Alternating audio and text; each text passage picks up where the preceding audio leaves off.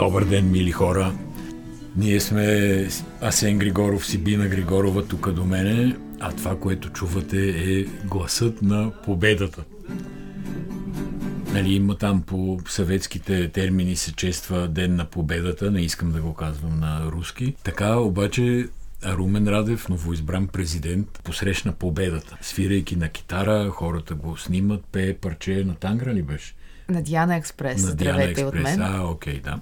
А, аз много настоях да започнем с различни парчета. Предложих на Сен саундтрака от а, убийството на Гучи, как се казваше филма House of Gucci. А, след това предложих Arctic, Arctic Monkeys, които също са тема на седмицата, но той настояваше за тази китара. Точно тази китара и този глас. Смятам, че това е гласа на България през тая седмица. М, мога да поспоря малко по въпроса. арктическите маймуни а, могат да дойдат скоро, защото става студено вече. Вчера за първи път видях в колата, че показваше 2 градуса. И знам, че е тема на седмицата, защото един от най-четените материали при нас е как са се свършили билетите или какво беше. Не, как е паднала системата. А, как е паднала системата, Но защото е имало... е, че билетите са свършили, така че който иска да ходи на концерт на Arctic Ама това ми Monkeys струва малко хайп такъв направен. през лятото, през август в Бургас, нищо, Да. че са арктически маймуни, Ще А, се попекат арктически. или трябва да изчака, както се казва, раз, второто раздаване, когато хората започнат да си продават билетите, или може да отиде в Румъния. Аз лично бих могла да препоръчам много хубав ресторант в Румъния, който е почти мишленски, но, но не е. И според мен би било по-приятно изживяване да се разходиш някъде другаде, отколкото да отидеш до Бургас. Е, така и Румен Радев е почти Митко Щерев, ама не е. Да, това политик с китара, между другото, е устойчив сюжет. Минали са почти всички през него. Бойко Борисов дрънкаше на китара. Дори Тома Биков Чакай сега. можеш да си представиш с китара. Чакай сега. Родо... Родо какво? Родоположник, така да се каже, на не поети с китара, президенти с китара е според мен Петър Стоянов. Добре, Човека да, признавам. пееше Битълс, при това май не е лошо. Сега, позагубил съм спомени малко, но от тогава спомените са ми, че прилично пееше Битълс. И така стигаме до въпроса, както едно време Първанов пишехме в а, тезите си по литература. Трябва ли един президент да свири на китара? Значи, понеже всички посочват Петър Стоянов като най-успешния за сега български президент, и аз съм склонен да се съглася, не ми направо съм съгласен, защото след него беше страшна градобитина там, Първанов, Плевнелиев и така нататък.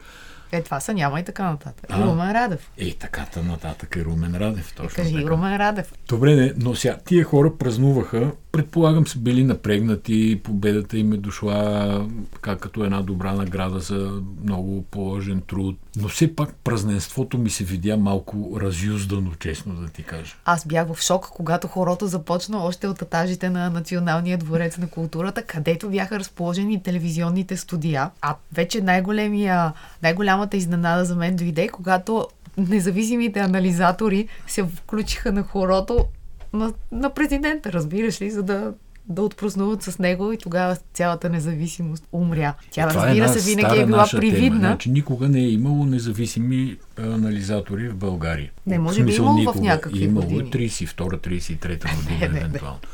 Но тук наскоро абсолютно всеки, който се яви по телевизията и отдолу напишат еди кой си тире анализатор, той е препоръчан от някого на съответния телевизионен екип. Нали? Да, и сега има тук, примерно, спор между продължаваме промяната и има такъв народ, примерно казано. И кого ще поканим? Слави Василев и Волгин. Защото всички знаят, че Слави Василев е близък до продължаваме промяната или по-скоро Румен до Радев. Той беше до на хорото на Точно Румен така, Радев. Беше на хорото човека. А па Волгин е единствения, с който Господ Слави Трифонов си говори. Но аз сега съм убедена, че хората да- нямат никаква представа кой е Слави Василев, защото той се появи някъде с появата на има такъв народ на изборите през април. Така е. Така е. Но искам да кажа, че мили хора, които сте извън медиите, ако такива ни слушат изобщо, ма, май ни слушат, да знаете как ви пързалят с анализаторите. Предполагам сте достатъчно интелигентни и сами сте, си, сами сте се досетили, но историята с тия независими анализатори е такава. Понеже аз съм малко по-малък конспиратор от Асен Григоров, все пак искам да обясня как се стигна до това нещо. Не, а именно да българската телевизия, не, не, после ще кажеш. А именно българската телевизия много страда от комплекса да не ви случайно да се получи скучен разговор и един човек да си говори сам. В резултат на това се случват две неща. Първото е, търсят се хора, които да се скарат в ефир да се скарат, да спорят, да викат, ако може някой да стане от студиото и да си тръгне, още по-добре. И второто нещо, което е като симптом или направо синдром, бих го нарекла, това е прекъсването. Водещите, още преди да зададат въпроса, вече искат говорещия да, да свърши, ако може по-кратко да се изкаже, за да има динамика в разговор. И това са едни клишета, които са набивани през, в годините, през годините в главите на различни редактори, на различни а, водещи. И резултатът е това, което виждаме в момента. Кажи си сега, Седе.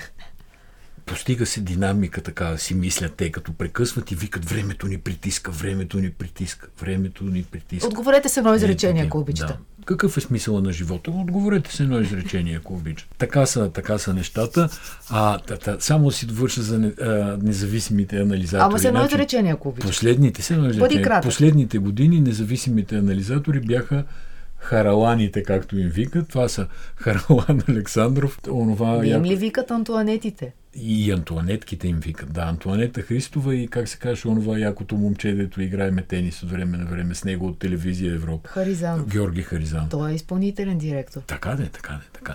Но ако си спомните последните години, кои независими анализатори сте гледали, почти само единствено тези анализатори сте е, гледали. Бек вокали понякога Боряна Димитрова, Таня Бороджиева, но дайте си сметка. И Румяна Коларова. Това беше всичко.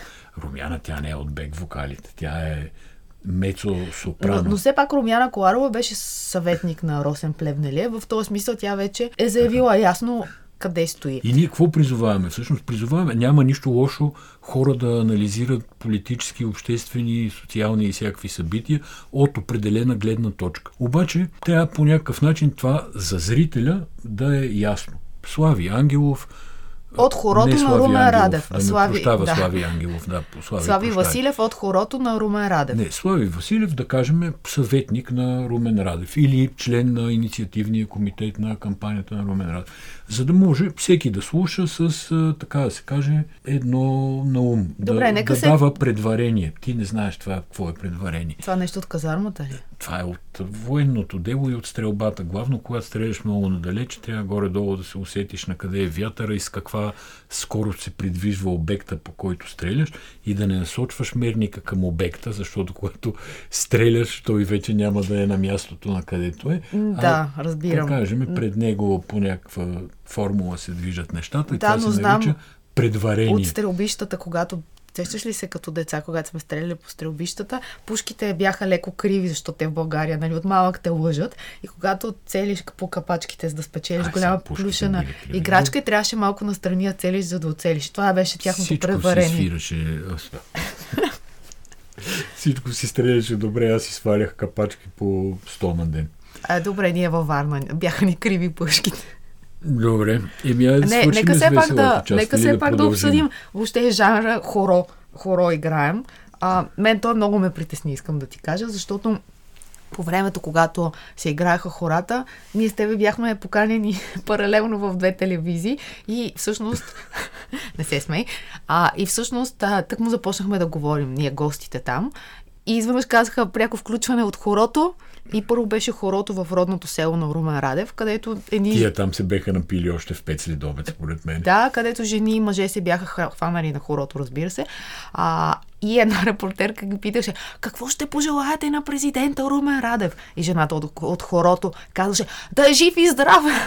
Е, абсолютно от информационна гледна точка. Това може да отидеш да си го снимаш и след това да направиш репортаж на другия ден, на следващата сутрин. И би но... било доста по-интересно, между другото. Да, с целият колорит, да разкажеш малко за това село, но включване на Леля Гина и майката на президента, която има букет от бели рози, разбира се, за мен не, не носи ам, необходимата динамика за една жива връзка. Не, не, според мен историята е така, аз имам версия.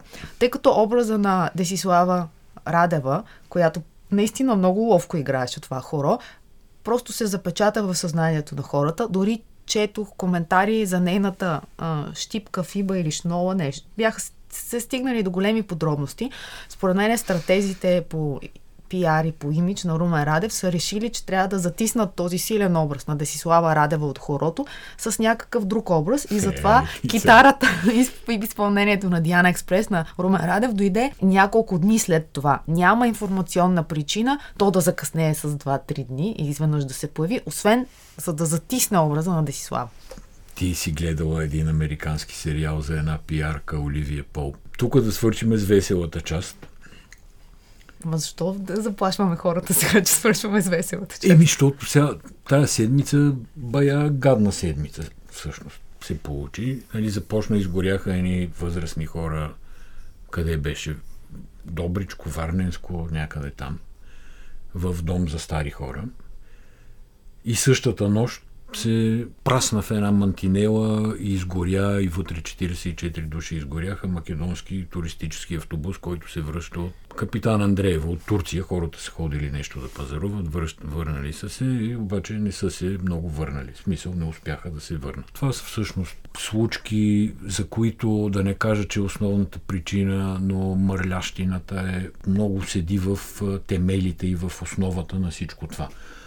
Като към това мога да добавя от миналата седмица, когато изгоряха едни болни от COVID в а, една болница. Пак не мога да си спомня къде да ме прощават, но то няма много значение къде. Сливен? Там беше, да, мисля, че в Сливен, където хората горяха, никой в цялата болница не беше разбрал. Сигнала го подадоха хора, които са гледали отвънка и са видяли огъня. И трябва тая държава някакси да се стегне. Всички трябва да се стегнем, всички трябва да внимаваме какво става около нас. Аз не знам как става това стягане, защото всъщност тя малящината ами, е на държавно на... и на индивидуално ниво. Като, ми, то това са индивидуални нива, ама и не са само индивидуални нива, защото сега в този дом имало ли е противопожарна инсталация, примерно, за възрастните хора изгорят? А ти не знам въобще дали знаеш картината на домовете за възрастни хора, това включително да и частните домове. Имаме близки познати, които са влизали в такива домове. Те струват немалко пари, между другото. Аз не знам този дом от какъв тип е, но, но там картината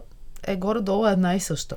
Значи българските възрастни хора, които са оставени в домове или които са отишли в домове, очевидно, че на тях се гледа като някаква не трета, ми примерно 17-та категория хора, включително и от семействата им, които ги оставят, да ти кажа честно. Но картините, които виждаме тук през годините от репортажи, имаше сравнително скоро имаше пак някаква случка с дом за възрастни хора. Това са някакви безобразни коптори. И изобщо ми е чудно кой ги лицензира, кой им дава право да работят. А не, не, чакай малко, те българските болници са някакви невероятни коптори. Не, не, това е по-зле Не, аз не мога да приема също, че българските болници изглеждат по този начин и че само давам пример, някой коментираше връщането на Анастас Гриджиков в Софийския университет и добър лек... е, ректор ли е той. И коментара беше, не знам колко е добър ректор, при положение, че от 5 години в Софийския университет нямаме туалетна хартия.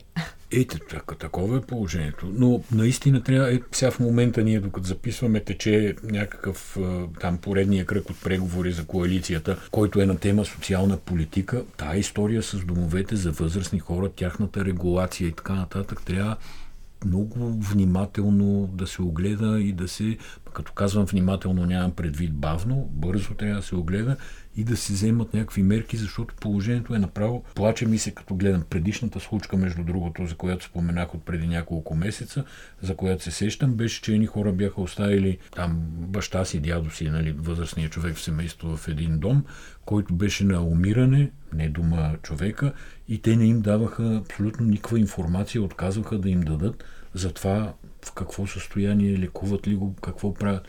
Нали, нещо като в а, такова трудов лагер, като белене на едно, едно време. Да, и в повечето едно, домове не, не пускат близките да влизат вътре в дома, а когато ходят, примерно излизат отвънка и така се срещат. Но това, което беше с последния случай с девете загинали човека в а, село Рояк, Варденско, ме пита къде е.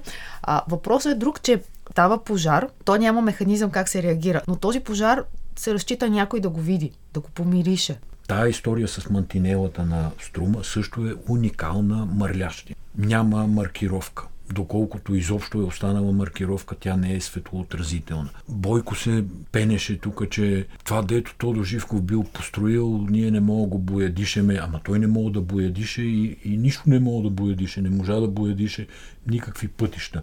В Америка аз съм карал кола преди 25 години за първи път сигурно. Или може и повече да са били, не помня вече. Там на всеки такъв разделител има ни огромни има ни огромни пластмасови бидони с вода пред самата мантинео. Това по-късно вече съм го виждал и пренесено в Европа. Това е защо, като се праснеш в него, като се отклониш от пътя, да не ти пробие мантинелата, колата, автобуса, там с каквото се удряш. Чупи се колата, да, чупи се и бидона, удара се омекотява страшно и няма никакъв особен проблем. Да, винаги при катастрофа има проблем, да искам да кажа. Решава проблеми като това мантинелата да влезе в автобус. После, тая мантинела не е измита никога. Котешките очички изобщо не съществуват. Не видях изобщо да има пред нея някакъв знак, нещо светлоотразително. Димитър Илиев се казваше автомобилния състезател. Той мина през Google Earth по, цели, по цялото трасе, по целия път и показа, че 7 месеца един знак стои на земята и този знак се вижда, който упоменава, че в след еди колко си метра има място за отдих с чешма. За това място по струма всъщност имало сигнали от хора още от преди това, че абсолютно нелогично се появява тази отбивка за чешмата. Колко му е, не мога да разбера там агенция пътна инфраструктура, автомагистрали АД, който отговаря. Един път седмично да минава от София до, долу до Благоевград и да се връща обратно един път седмично. Това е час и половина общо движение в двете посоки. И виждаш, има ли маркировка, има ли нови дубки, паднали ли са знаци, горели ли са там котешки очички. Нито ми се струва сложно, нито ми се струва скъпо. Единствено ми се струва, че в тая сфера, като че ли всеки гледа нещо да заграби и да открадне и нищо друго не ги интересува. Разбира се, има още въпроси, доста остават. Не се знае защо този автобус изгоря толкова бързо. Нали, това предстои да видим там пожарна, пожарните хора, които се занимават с експертизата на това пожара, до какво заключение ще стигнат. Ние не можем да знаем. Но от друга страна, ако те, ако е забранено превозването, това означава, че също митническия контрол, граничния контрол, той също не си е свършил работата. много работи означава, така е. Нали, ако, в смисъл, ако те возят опасен товар и поемат някакъв риск, би трябвало да има също така контролиращи органи, които да предотвратят това нещо да се случва. Всъщност имаше една игра, ако си спомняш, може би още има глупави начини да умреш. А, в България, за съжаление, има прекалено много и прекалено глупави начини човек да умре. Ако... Между другото, понеже съм играл доста играта, а, има точно такива ситуации в които ти вървиш по улица и падаш в дупка. Да. И ако има коефициент на глупавите начини а, да се умре в една държава, според мен България оглавява абсолютно тези класации без никаква альтернатива. Вчера има поредното убито, убито момиче. В някаква изоставена постройка е долу Слатина до железопътните линии някакъв човек пребива приятелката си до смърт. Убива я. Миналата седмица говорихме за другото момиче Евгения, на което разкри се престъплението, намериха трупа, хванаха убийци. Започват да стават страшно мрачна и черна статистика около насилието над жени. И върха, с нощи имаше протест организиран от две неправителствени организации, доколкото прочетох, пред съдебната палата, нали, за... и отишли някакви животни скинари или не знам какви са били, да бият жените, които протестират. И аз не мога да, и аз не мога да го разбера. От друга страна, според мен темата няма да стане през протести по улиците, защото първо се изискват да се направи анализ на механизмите в момента, които не работят. И според мен тези преговори, които се, сме свидетели и ги гледаме на живо през стриминг и след това в YouTube, бяха много добър повод. А истината е, че в момента голяма част от грижата по работа с жертви на насилие се пада на неправителствените организации, които действат на проектен принцип. И всъщност протеста а, за насилието на жените, той не е свързан с някакъв повод, а, да кажем, убийството на Евгения или някаква законодателна инициатива. Той е свързан с между Международния ден на ООН за превенцията от жените. И това е тъпо. Което за мен това е изключително да тъпо и, и затова хората се настройват срещу а, NGO-тата и дават, а, и казват, че те са грантаджи и са по проекти. То е протест, въпреки че е било нали, аз не знаех, от тебе чувам сега, че там Международен ден, ООН и това, онова, спокойно можеше да, да му се сложи достатъчен контекст с всичко, което се случва напоследък в а, България. Да, ама той, той има контекст, който е да. толкова широк, че от заплатите на шивачките до случая на Евгения, което за мен също така не работи. Тоест, а, трябва да е ясно какво си иска. Например, когато излезе случая с Евгения и един от нашите слушатели, който е полицай в Кърджали, се свърза с мене и ми казва, много хубав текст е написали в Булевард България, обаче вие знаете ли, че домашното насилие в големите градове почти не се разследва от МВР, защото първо, че има много често има чадър а, над някои хора, които, примерно, част от насилниците работят в структури на МВР. Това е, това е казус и той трябва да се анализира отделно. Но, но другото е, че изисква полицаите да напишат документация от около 50 страници, което тя ги мързи да го направят. И най-често се свършва всичко с глоба от 300 лева. Тоест, ние имаме ето един казус. Аз не знам дали е така, но ако аз се занимавам с тази тема, тези тема, бих го проверила и наистина бих се свързала с тези хора, включително сега има много млади депутати, които със сигурност биха реагирали и биха сложили това нещо на е на масата на преговорите, преговорите където е в момента. Отделно аз Искам да видя срещи с, е. с МВР. Да, сложено е, окей. И, и там му е мястото. Не казвам, че не трябва да има протест. Нека да има протест, но това не може да бъде цялата дейност и финансиране през частни центрове. Всъщност, финансиране трябва да има държавно за това нещо, защото това е социален държавен про, про, проблем насилието. То се репродуцира след това през децата и, и, е, и е голяма драма. А, и другото е с горещите телефонни линии. Ако една жена страда от насилие, тя може да се обади, за да отиде в център, но това са пак финансирани през НПО-та центрове, които не знаят колко дълго финансиране биха имали. Тоест не може това да е закрилата на жените. Очевидно говорим за жени, въпреки че тук идва други аргумент, ми те и мъжете, които са жертви. Просто жените са физически по-слабите. Те не могат да се защитят от един мъж, който ги бие. И има нещо друго. А, едни наши приятели се опитаха да а, се занимават с темата психолози за мъже насилници. И тази тема се оказа абсолютно табу в България. Никой не иска да говори за това нещо и казват, ама как ние въобще ще обръщаме внимание на мъжа насилник а то проблема е при него. Т.е. той дори да се отдели жената от мъжа, мъжа насилник остава като, като образ. Той утре може да извади някакво агресивно поведение на пътя. Не е казано, че само жена не се може, може да би. задължително да. Така че това е много важен проблем, работата и с мъжете. И затова аз малко бях скептична към този протест, въпреки че пак да кажа, аз адмирирам работата на неправителствените организации, смятам, че трябва да имаме обществото отношение, но просто не, не искам да се движим по международните дни на ООН за борба с еди какво си. Преговорите. Е, аз мислех, че това с тая весела част ще продължим след хората. Ето, продължаваме, макар и не точно след хората. Значи има преговори, тая седмица върват а, коалиционни преговори за създаване на коалиция между Продължаваме промяната, които спечелиха изборите, БСП, има такъв народ и Демократична България, като върват по четири дискусии дневно. От вторник, мисля, че започнаха четири дискусии всеки ден. Една, едните дискусии се водят от Кирил Петков, другите се водят от Асен Василев и има по трима-четирима експерти, политици, кой каквото е преценил да изпрати, представители на съответните партии. Сега се започнаха, разбира се, веднага опорни точки, ама това било като кръглата маса 90-та година. Аз първо да кажа, че ако ме питаш честно, има нужда от кръгла маса. След тия 12 години пълно опустошаване тук на държавата, обществото и така нататък. По-скоро се опитват да омалуважат това, което се случва.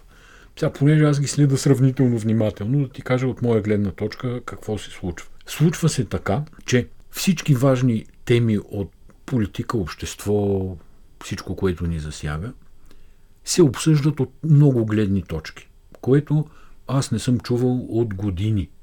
Защото БСП има една гледна точка, продължаване промяната има друга, демократична България трета, има такъв народ четвърта, понякога си съвпадат, понякога не си съвпадат, понякога две по две съвпадат, спорят, Но разговорите са страшно интересни. Ти можеш да чуеш наистина, включително неща, които в сфери, които ние не, не задължително разбираме, не сме толкова навътре, но чуваш неща, които са страхотно интересни. Тоест, те са поставени на масата, поставят се на масата и се описват в едни списъци с точки. И тук трябва да кажа, че и Асен, и Кирил водат страшно умело тия дискусии. Не е лесно. Това е дискусия между 20 на човек. И уния двамата успяват много добре да обобщат, много лесно да хванат разликите, много добре да намерят формулировка, която да изглади ръбовете от тук, от тук или от там. И наистина това ми прави страшно добро впечатление. Не може да се постигне съгласие по всичко. И няма нужда да се постига съгласие по всичко. Факта на изговарянето и на вкарването в това в една програма е страшно положителен. Няма да може това правителство и това мнозинство да свърши всичко от това, което се говори. То просто няма физическо време за всичко. Но има някакви ключови елементи, по които наистина всички са съгласни. Плюс, че се чуват неща, които всъщност не знаехме и да свършиха работа на медиите. В началото на мен ми изглеждаше малко комично, че едни хора от най-различни политически формати на живо, през стриминг се събират да обсъждат политика, но всичко е въпрос на организация и на ред. И тъй като очевидно има организация и ред, дебат е интересен и е дебат, който може би ние сме си представили, че представлява едно предизборно студио. И, липсата на, на, на журналист водещ е много добра, всъщност защото се говори експертно. Те да не, не се прекъсват. Да не разваля работата. Да. Не говорят с едно изречение, не ги притиска времето. А в същото време, очевидно е, че те се съобразяват, минават бързо през някои въпроси и доста обиграно и много добре се вижда всъщност коя партия къде стои и кои са и експертите.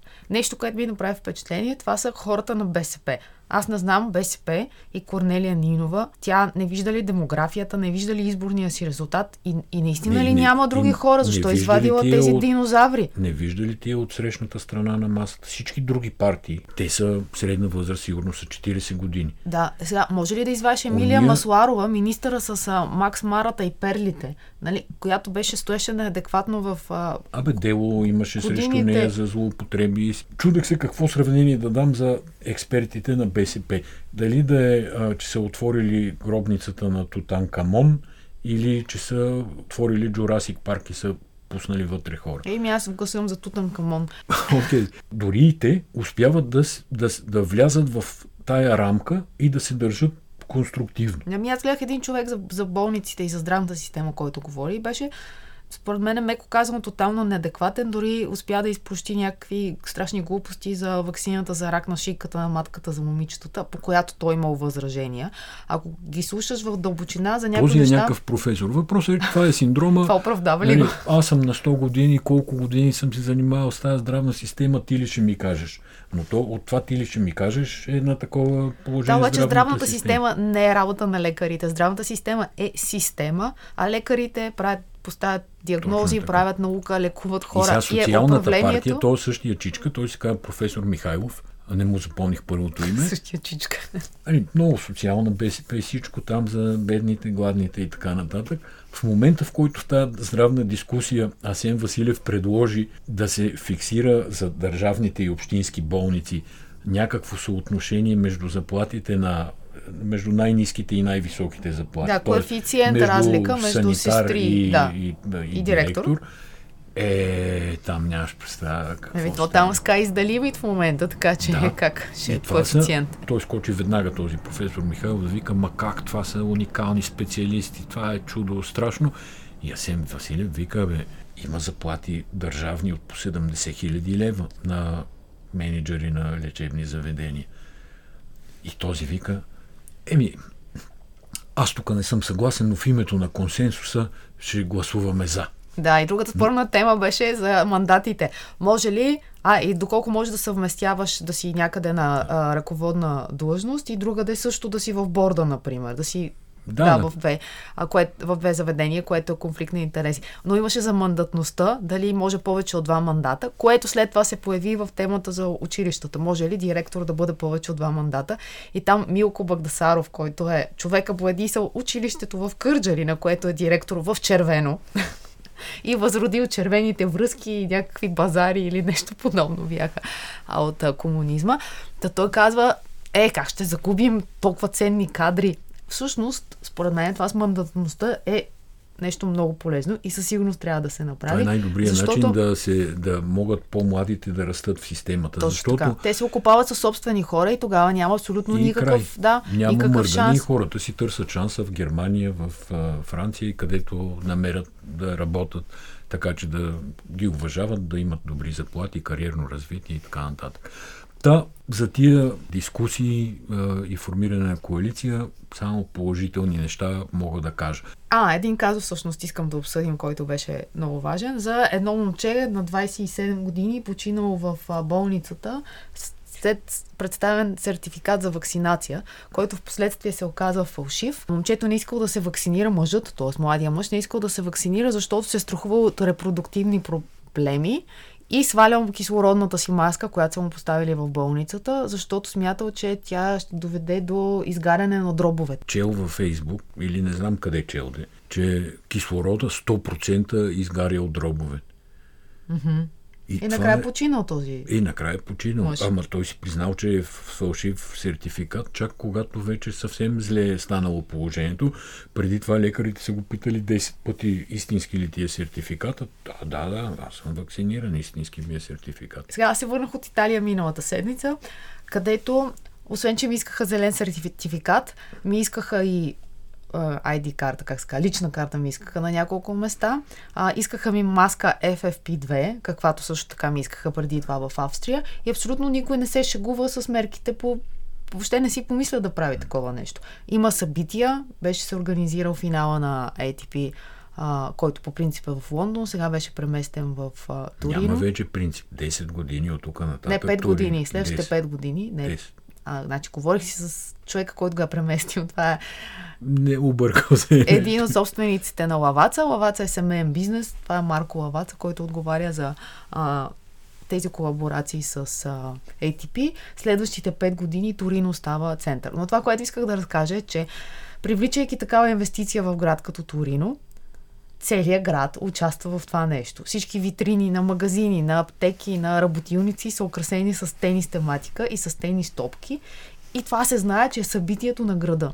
Вероятно, част от тези хора въобще не гледат тенис, не ги интересува, Повече. но има едно, а, един дух на общност, който всъщност е основното нещо, което в нашата държава липсва. При нас всеки си прави неговите четири плочки от тротуара пред входа, замита си пред тях и какво се случва отстрани не го интересува. И всъщност това е големия проблем. Иначе Лаваца е семейна компания, и тук искам да направя връзката с една друга семейна компания. С нощи ходих и гледах филма за Гучи. Аз се направи изключително добре, като ми каза, ах, какво аз това нещо няма да го гледам. 2 часа и 38 минути, които задължително, ако искате да го изгледате, трябва да сте на кино. Според мен иначе няма сила, която да ви накара да, да изкарате филма до края. Не. Лейди Гага. Така.